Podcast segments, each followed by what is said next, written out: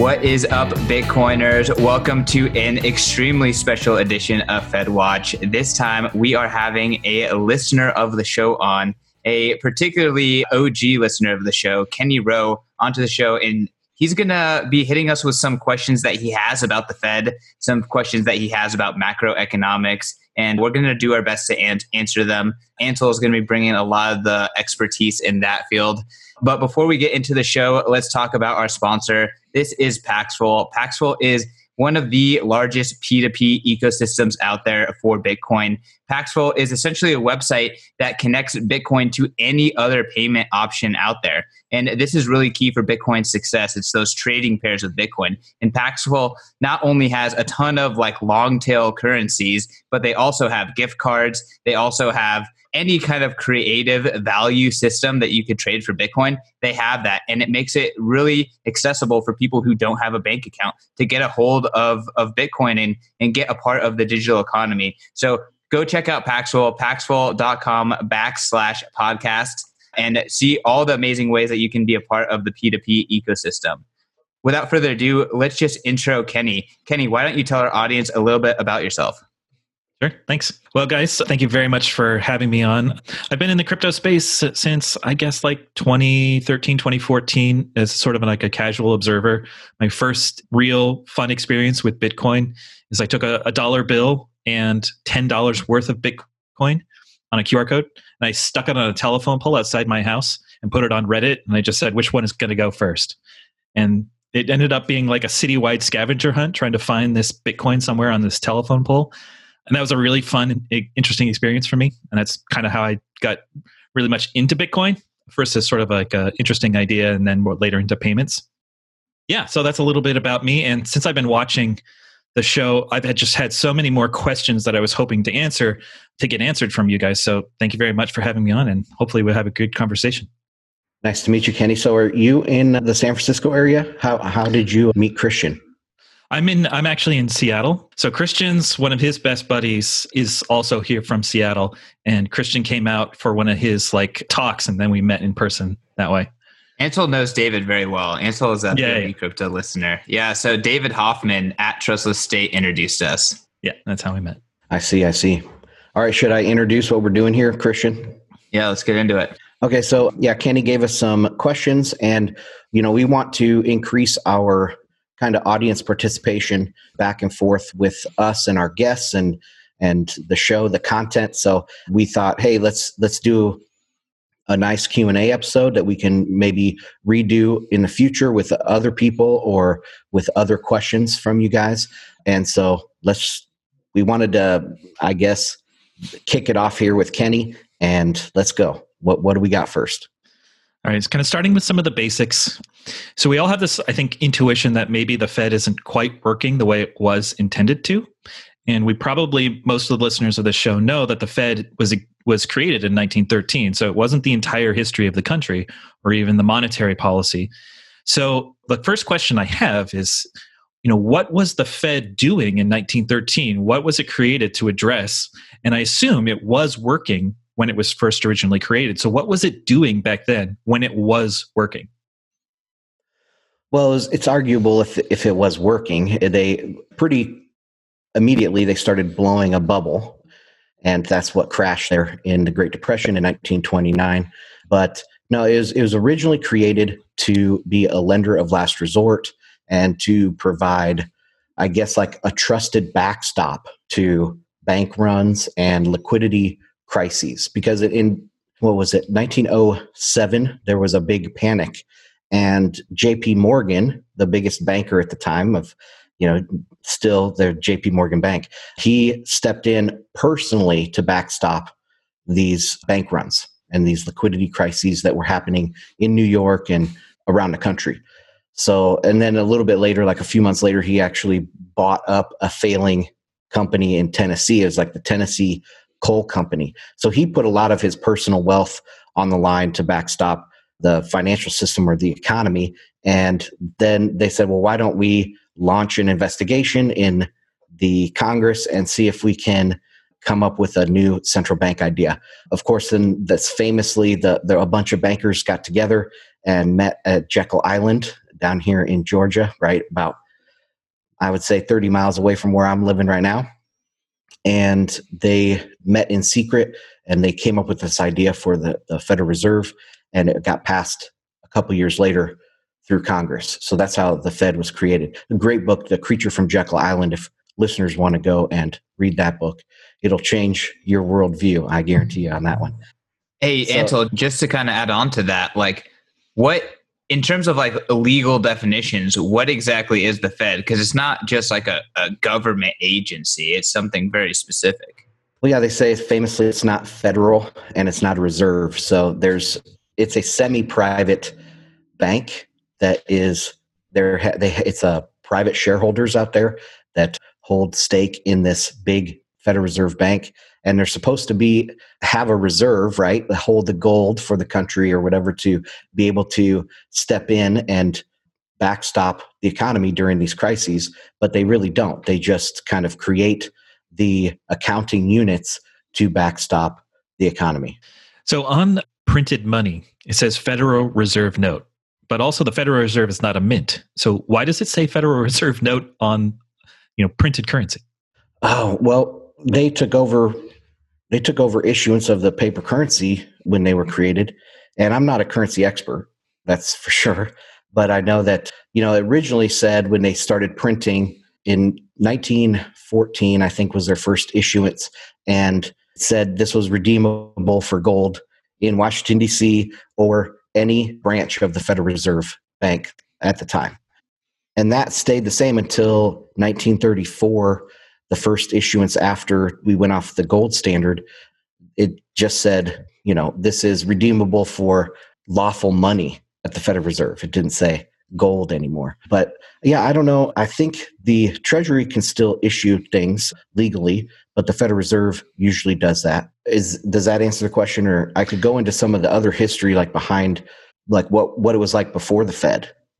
Yeah, please do. So before the Civil War, there was a period where there was like no laws. So the, the Federal Reserve is actually the third national bank of the United States. And it was nineteen twenty something where the second national bank was closed down.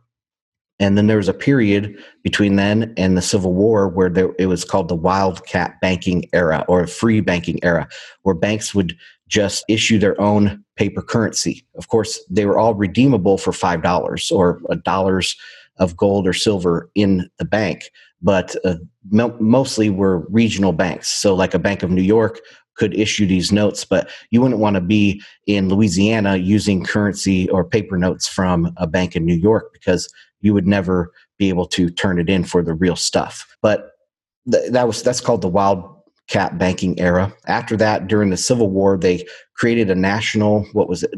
Man, I can't remember the name of the act now, but they, they created an act where they made a banking system, like a national banking system, just shy of what a Federal Reserve system would be. So before the Federal Reserve, it wasn't like we went from free banking to the Federal Reserve, but no, the Civil War to the Federal Reserve, there was like a system of national banks that had to be licensed and registered. They had to have a reserve ratio of ninety percent, I believe it was. So it, they could have some fractional reserve, but very little, only ten percent. And then that lasted until the Fed came about. Hmm. All right. So when we when you think about the Fed itself, do you think, how how self-aware is is the Fed? Do, do you think they know what it is is sort of going on, or or do they sort of have a vision in mind? In a in a sort of an ideology, are they ideologically driven, or are they sort of more practical? Maybe that's a better way to to, to describe it. They're they're self aware to the extent that like the top people know that they don't know at this point. But I think uh, uh, for many years they thought that their models were correct.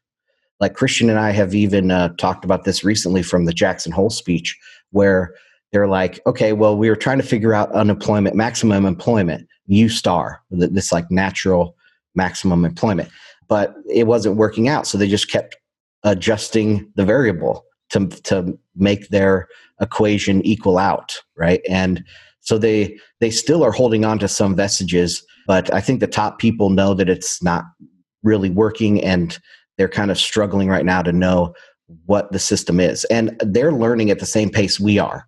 Jeff Schneider, one of the great, you know, guys that we've actually interviewed here on FedWatch, he has been pioneering rediscovering the Eurodollar system and how the, the system actually works. And I think this kind of awareness is seeping into the Fed about as quickly as it's seeping into the rest of us. So I think that's pretty interesting. Hmm.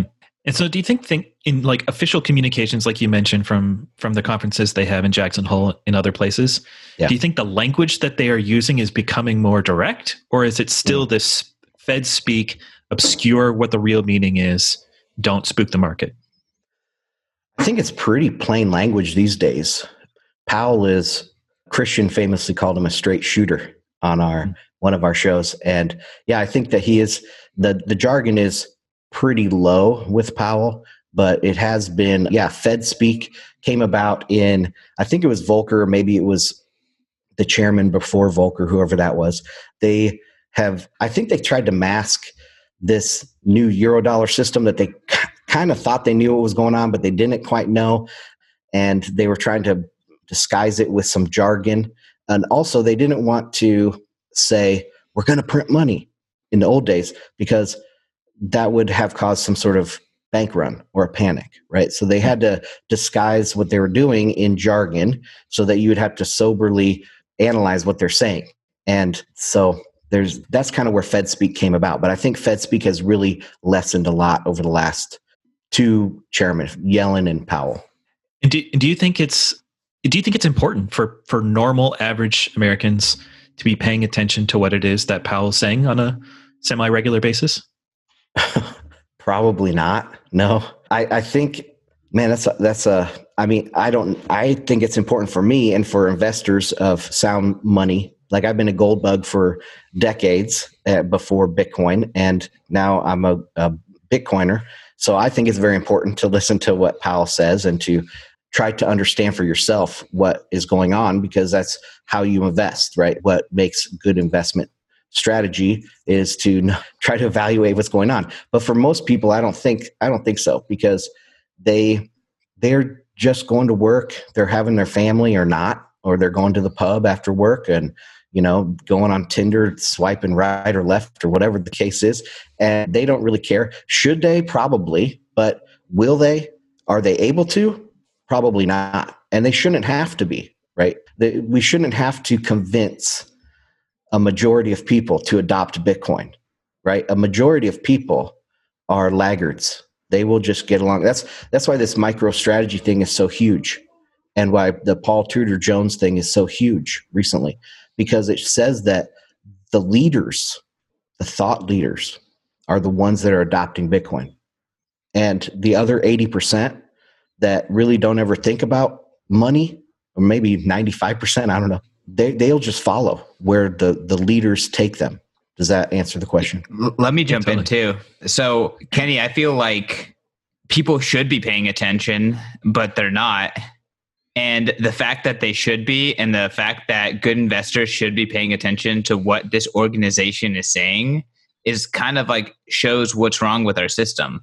Like, in reality, a good sound monetary system would enable people to just go about their business and do their trade and not have to pay attention to this organization or what this man has to say. And, you know, they could make good economic decisions. But now you have to read the tea leaves in order to make good economic decisions and to be ahead of the curve and not to get hurt.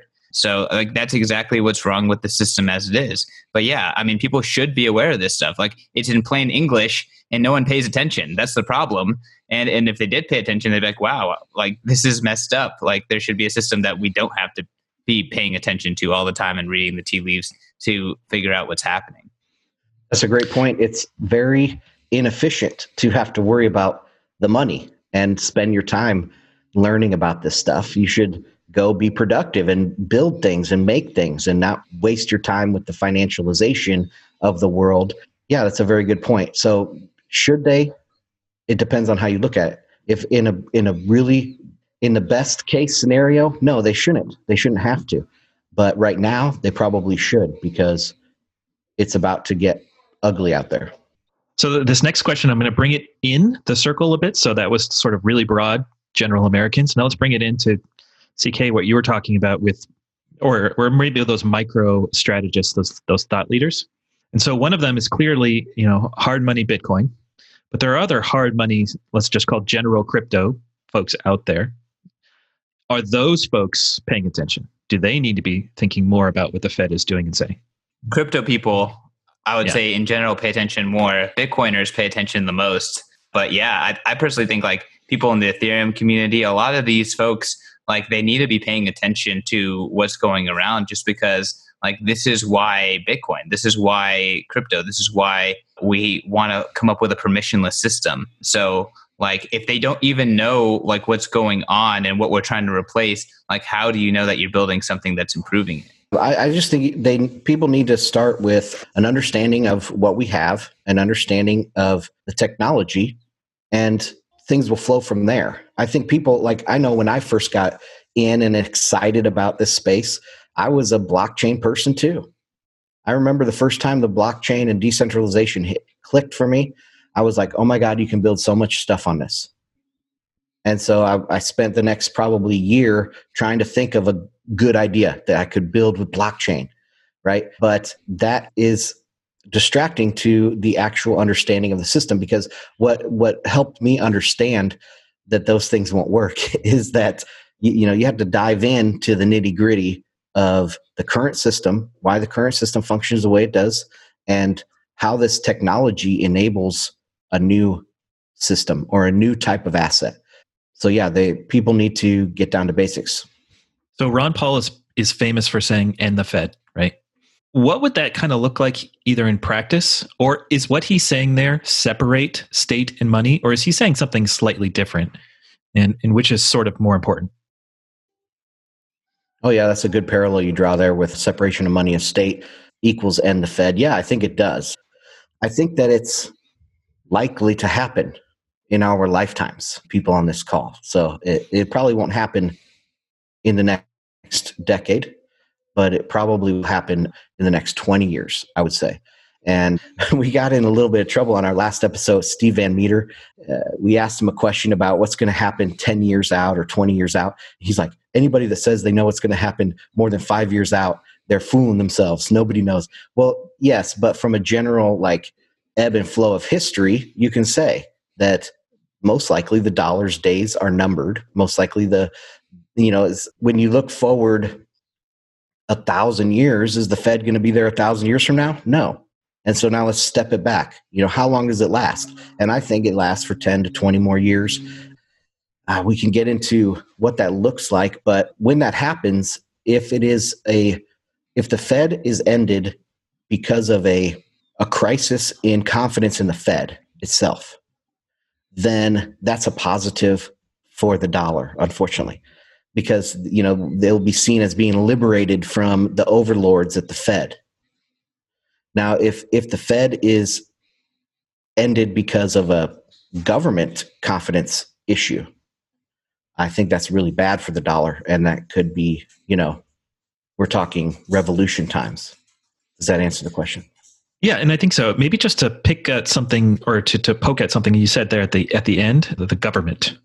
So one thing we think about when it when we talk about the government, either the U S government or any other government in relation to currency is, well, how much debt did they have to issue in order to generate that currency? Or how much debt do they currently have in comparison to how much or how productive they are? In this case, G D P, something like that.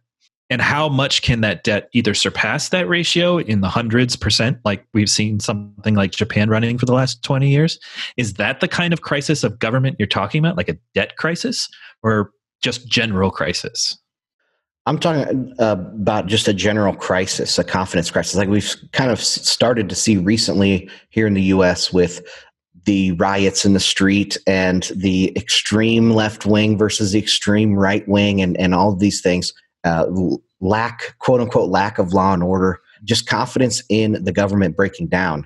Now, if if that is if that is the general condition out there that people are starting to question the government, and then you take the Fed out of it, because see, the people will transfer some of their trust to the Fed. That oh, even though the government is bad, at least we have the Fed, and the Fed is going to protect us a little bit.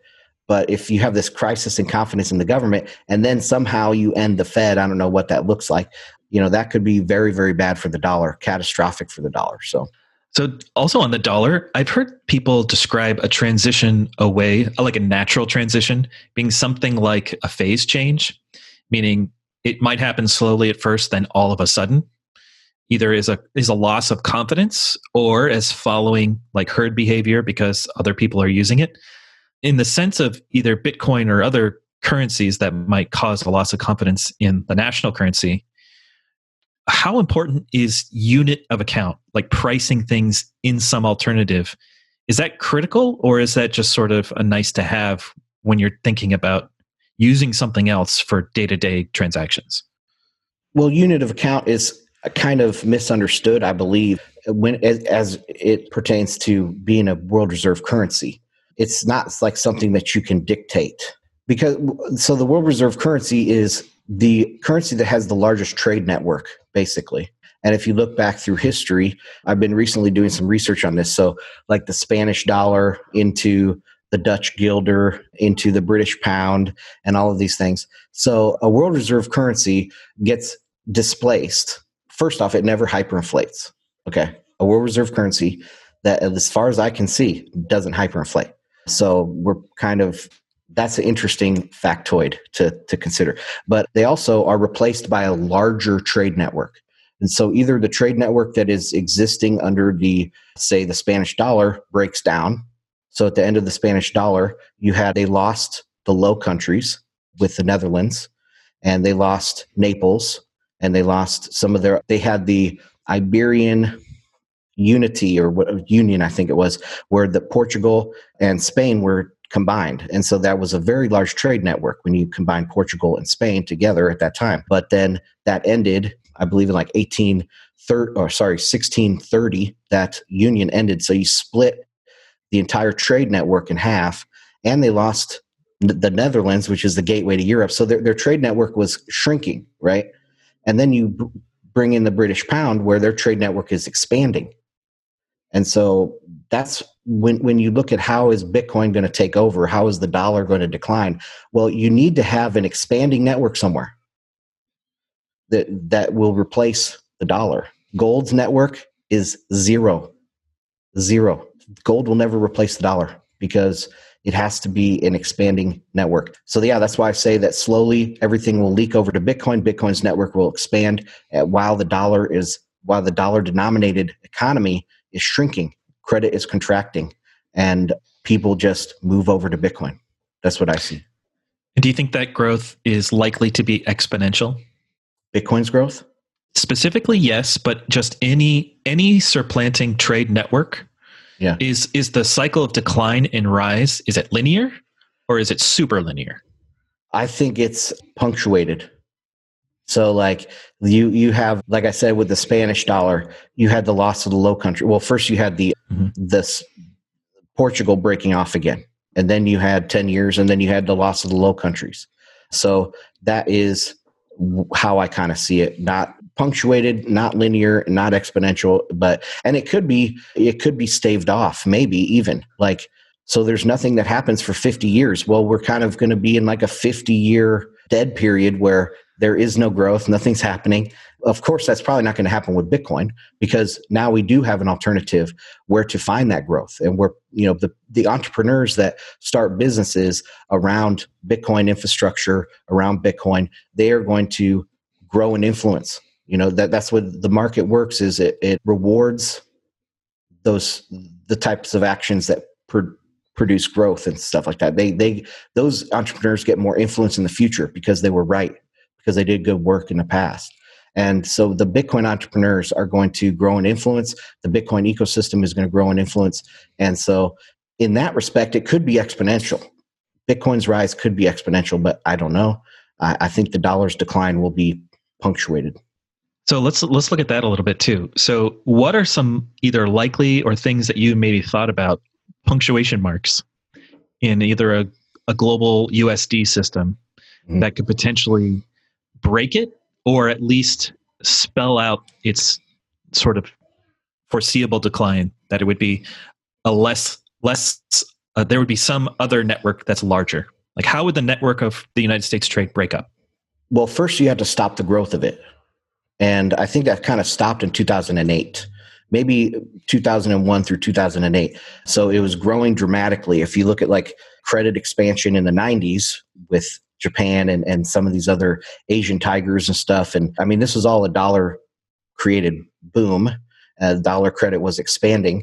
And then uh, you have the dot-com where it slowed down. Maybe there was some, a little bit of a death rattle of growth with the real estate bubble. But then in two thousand eight, that stopped. So that that's like the first step, is to stop the growth of the system. And then the next step might be for countries for some sort of split of the U S. Like if California broke off from the U S, that might cause a confidence in the dollar, in the trade network of the dollar. The dollar trade network would shrink maybe. Maybe some sort of conflict in the South China Sea with, you know, that's a, becoming a larger trade network over there with all of those countries being lifted out of poverty in the last fifty years, right? So that trade network is growing in relation to the West. And so there could be a China-centered trade network. I don't I don't personally believe that, but that's possible. That's what I think. Okay. All right. So let's bring it back to the Fed. So, you know, I've heard you speak to this often, and I think you're right, that the Fed is not creating inflation. They would very much like to, but they can't. And we've sort of grown up thinking that the Fed, especially through Greenspan, has immense power and influence and should be guarded very carefully. And they they only do things when it's, you know, quantitative, meaning they know exactly what to do when it happens, that sort of thing. So how how can you, what are some metaphors that we can use to understand why what the Fed is doing with quantitative easing is so ineffective and so like almost almost nothing is happening with with that program? What are some other ways we can think about it in terms of analogies or metaphors? Well, I've used the metaphor for reserves of casino chips. So like the banks can, they're selling their treasuries, and yes, they're the what they're getting in return in these reserves at the Fed, but the, these aren't like liquid dollars. They're actually casino chips that, that are denominated in dollars. So they're, they're the casino chips of the, the reserve casino chips or something. That would be something that would help people maybe understand why reserves aren't money, because reserves are only good in the casino of the Fed. Not, they're not good in the outside broader market, right? They're actually taking assets and collateral off the market and replacing them with casino chips that you can't use anywhere. It's just a balance sheet mechanism to make these banks look solvent, right? And another analogy that I just came up with the other day for describing the Eurodollar system in relation to the Fed, okay? So, because I think a lot of people have a hard time understanding why the Fed is not central to the dollar. So this is what I came up with. So imagine you have American football, and it's the N F L, and it becomes very popular, and then it starts expanding and ex- expands into colleges, right? And then it expands into Canada and then maybe Europe, and they have all these other leagues. And then the N F L commissioner comes out and says, oh, we're going to change the rules. We're going to do this and that. Well, the Canadian Football League is like, we're playing football, but it's not, we're not by your rules anymore. You don't have control over us. You're no longer central. You started being central to this game back in the, you know, the sixties or whatever. You were central to the dollar. But then as we grew, The the game grew outside of the borders of the Fed, outside of the borders of the N F L. And now the N F L commissioner has no say over what the broader idea of football is anymore, American football at least. So is that a good analogy, do you think? Yeah, and and I think if you if you maybe stretch it a bit and let's say, all right, so now the Fed or the commissioner is like, you know what I want to do? I want to create... You know, I want to, I want it, what I want to do is I'm going to create, you know, some paper like gift cards. I'm going to create some gift cards and I'm going to give them to all the team owners because attendance is down. Attendance is way down. But I want to make sure that it, if you look at their balance sheet, you know, all the teams are solvent. They're doing just fine, you know, and it doesn't change the game. It doesn't change the fact that people don't want to come to the to the to the stadium. The stadiums, the population is still going down, and the balance sheets are still going up. But there's nobody coming. Like, is that like a, a way you could kind of think about why there's no inflation, why there's no butts in the seat? Yeah, that's a, that's a, a real good one. I think that's pretty accurate. The the the problem, yes, is that The, the fans aren't coming. The, the banks aren't lending. There's no credit expansion. So yes, you can you can uh, give the gift cards, or in my analogy, you can give the casino token, but that doesn't make people expand credit and lend. So yeah, it's a great analogy. Well, and, and I think really what it comes down to is reality meeting up against what the Fed wants to happen. And they're trying to do stuff to alter reality. And for the most part, reality is just ignoring them. Like people, like people, the economy is not growing. Like it's a fact. Like, and there's nothing they can do to get people to organize to start growing. Like they can't figure out that mass psychology game. Yeah, and what's worse is if they admit that, if it becomes apparent, you know, because right now they can still kind of, oh, we did this, and oh, there was the pandemic. That's what actually is causing all this problem. That's why we can't have growth, is because the pandemic, it's a crisis, emergency. So they, they always come up with something else, like the subprime. Oh, subprime that pricked the bubble. So now we're not going to have that at this time. We, we learned our lesson. So, at, I mean, people have said this, that every time the Fed does not see it coming, and eventually, I mean, the worst thing would be if people just lost confidence completely in the Fed. I mean, I don't know. We we just talked about how if they lose confidence in the Fed and the Fed goes away, that's actually positive for the dollar. It's probably positive for the economy. So it's scary for people to lose confidence in the dollar or in the Fed, sorry, but it's probably would turn out well. So the meme that we all saw, like just after, let's say March and April, money printer go burr, right? How much of that is just, does the Fed love that meme? Did they want people to think that? Like, yeah, are we just, that's what I've been thinking. Yeah, right? It, so what what would happen if if all the Bitcoiners listening to this were basically like, you know, I'm actually, I don't care what the Fed says. They they can't, even if they wanted to. It's quite apparent that they can't. And so the only thing I'm going to pay attention to is is what? Like, what can the Fed do, or what might the Fed end up doing, or Congress for that matter, to actually create real inflation? Well, yeah, I think your point there about the burr meme is, is great. That burr meme might mark the pinnacle of that line of thought, right? That the Fed actions are inflationary. And now people are starting to understand that, yeah, the Fed can't create inflation. The Fed is in, impotent out there. All they can do is massage people's expectations. That's about it. The next great meme would be for people to say, make something happen, Fed. Come on. We dare you to do something. Make something happen. And then they couldn't do it. Right? What would they what would they do to, to make inflation? They can't. So what was the rest of your question?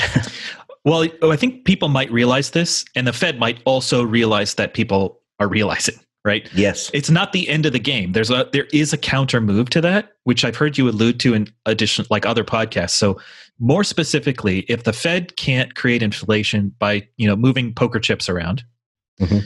what's something that they could do? Or maybe a better way is to say it, what's something the government can do to uh, actually, you know, ratchet that lever if it's becoming clear that this thing isn't working? Yeah, you're alluding to M M T, modern yeah. monetary theory. So it's possible. And I think, though, that we would see it coming many years in advance, because it's not something, the system, the banking system is not something that you can change overnight. Yes, the Fed might change a policy overnight, but that doesn't mean that the way that the, the way that the economy works is going to change overnight. So we would see it for a long time, maybe at least two years. We'd have to prepare for it. There would have to be some sort of committees in Congress, some working group with the Fed. So slowly we would learn what they're thinking and what they're about to do. And we would see it in the bond yields, right? We'd see it in the bond curves. We'd see it in the value of the dollar in general. We'd probably see it in the value of the stock market and gold and Bitcoin. So, you know, the, the market isn't efficient, so to speak. I, I don't think, I don't believe in the efficient market hypothesis, but it is, it has more information. It knows more than you do. And it knows if this is likely to happen in the near term. And the prices around the world are saying that it's not likely to happen anytime soon. So I have a question for you, Ansel, and maybe Kenny, you can add on to it, but like, why are we seeing, you know, asset prices, real estate prices, all of those things increasing if there isn't, you know, quote unquote burr? Like, why are all these things skyrocketing despite fundamentals essentially not making any sense anymore?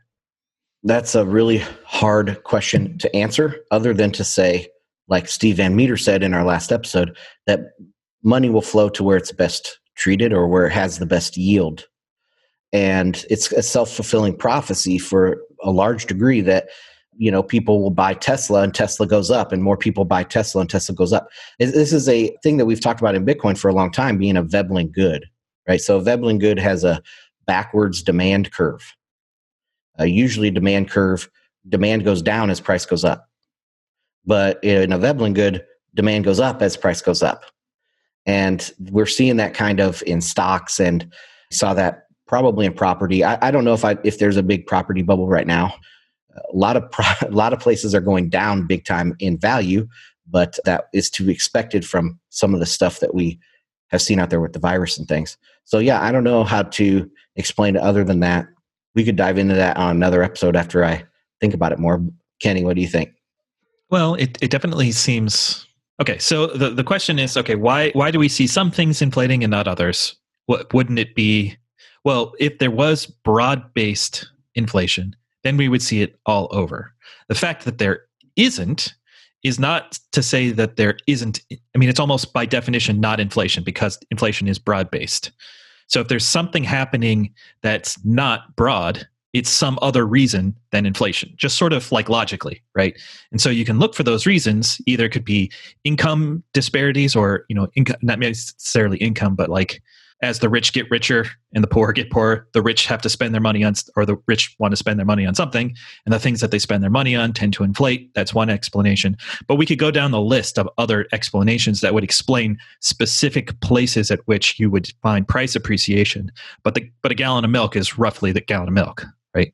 Like, unless all of it's going up, it's not inflation. Yeah, that's a great point. The Cantillon effect is what people have latched onto, people have learned about in the last few years. And so, yes, people will say inflation doesn't move through the economy evenly, right? It hits, the prices go up where it enters, where new money enters, and then it trickles its way down. But it has to trickle its way down, right? The, like you said, prices can be, can go up and down for many, many reasons. I, I said on our show that prices can go up for deflationary reasons, because deflation will crush producers, which will limit the supply, and the price will go up. It'll be temporary, most likely, but you know, prices can go up or down for a multitude of different reasons. The only way that you know that it's inflation is if the broad-based, like you said, the broad-based prices go up. So I think we're kind of getting a little bit to the end of our time. Kenny, do you want to have a couple more questions to wrap it up? Yeah, yeah. I, okay, so let's look at what uh, a Bitcoin world looks like, right? Maybe in ten, fifteen, twenty years. Doesn't really matter. But what a Bitcoin might, world might look like, we have got a pretty hard, pretty hard cap, right? So we don't have a lot of elasticity in the system to deal with some of these shocks. There's not going to be, if there's no Fed or there's no J P Morgan, how would a Bitcoin economy create elasticity for just sort of variable things that are going to happen? Yeah, there. I don't know if there will be a silver to Bitcoin's gold, but if there is, the the elasticity might come from that other token.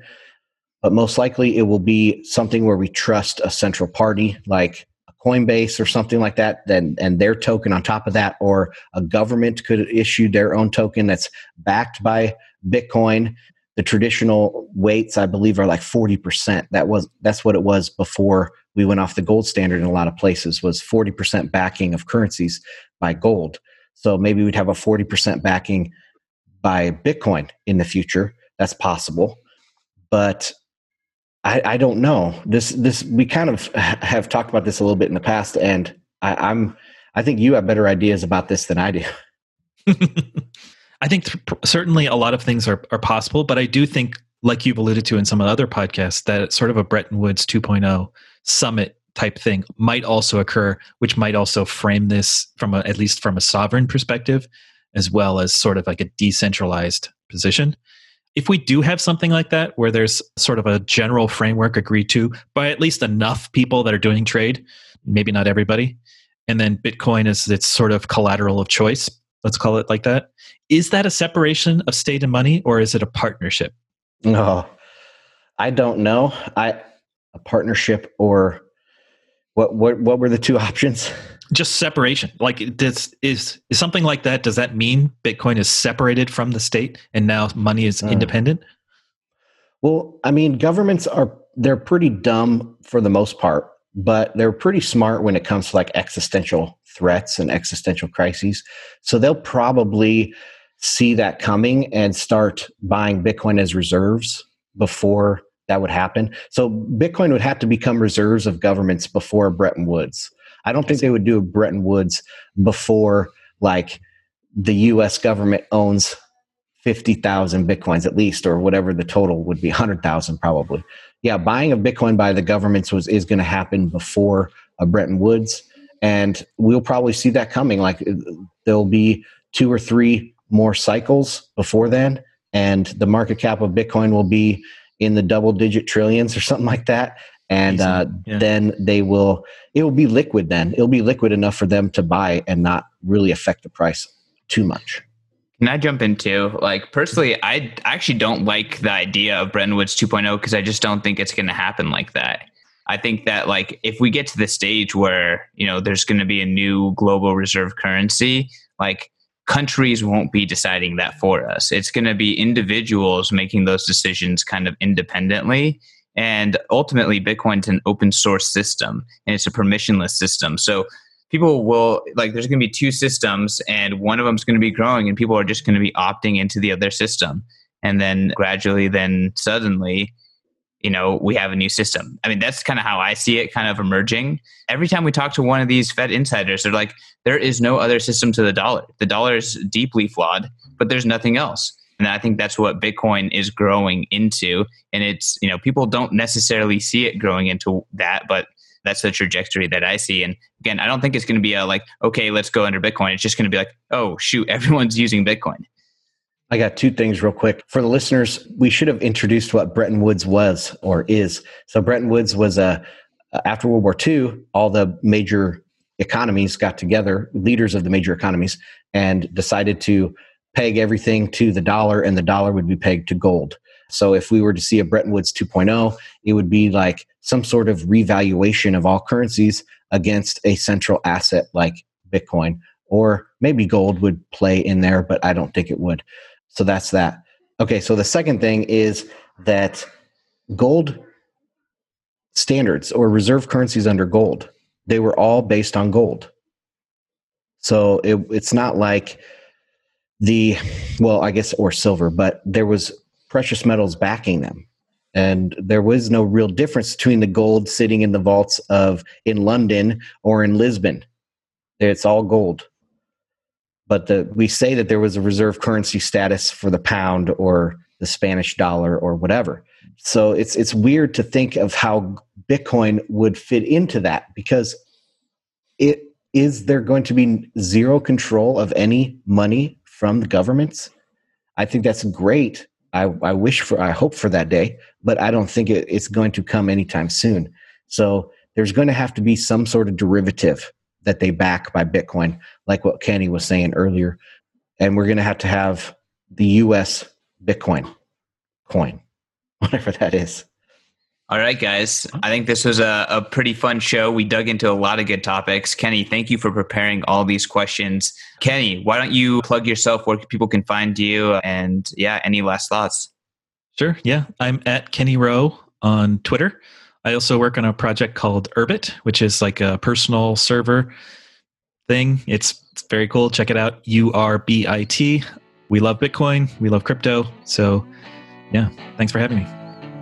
Yeah. Again, thank you for coming on. You guys can find the show at Bitcoin Magazine. You can find me at C K underscore Snarks.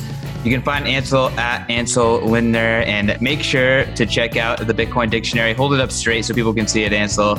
Yeah, the Bitcoin Dictionary. I think all three of us have the Bitcoin Dictionary, and if you don't, you're missing out. So check out the Bitcoin Dictionary, check out Kenny, check out Bitcoin Magazine. Peace. Thanks, Kenny. A quick reminder that all of the content in this episode is for informational and entertainment purposes only. You should not construe the information as legal, tax, investment, financial, or any other advice. Nothing contained in this presentation constitutes a solicitation, recommendation, or offer by B T C Media, the Let's Talk Bitcoin Podcast Network, or any third-party service provider to buy or sell securities or any other financial instruments. Do your own research.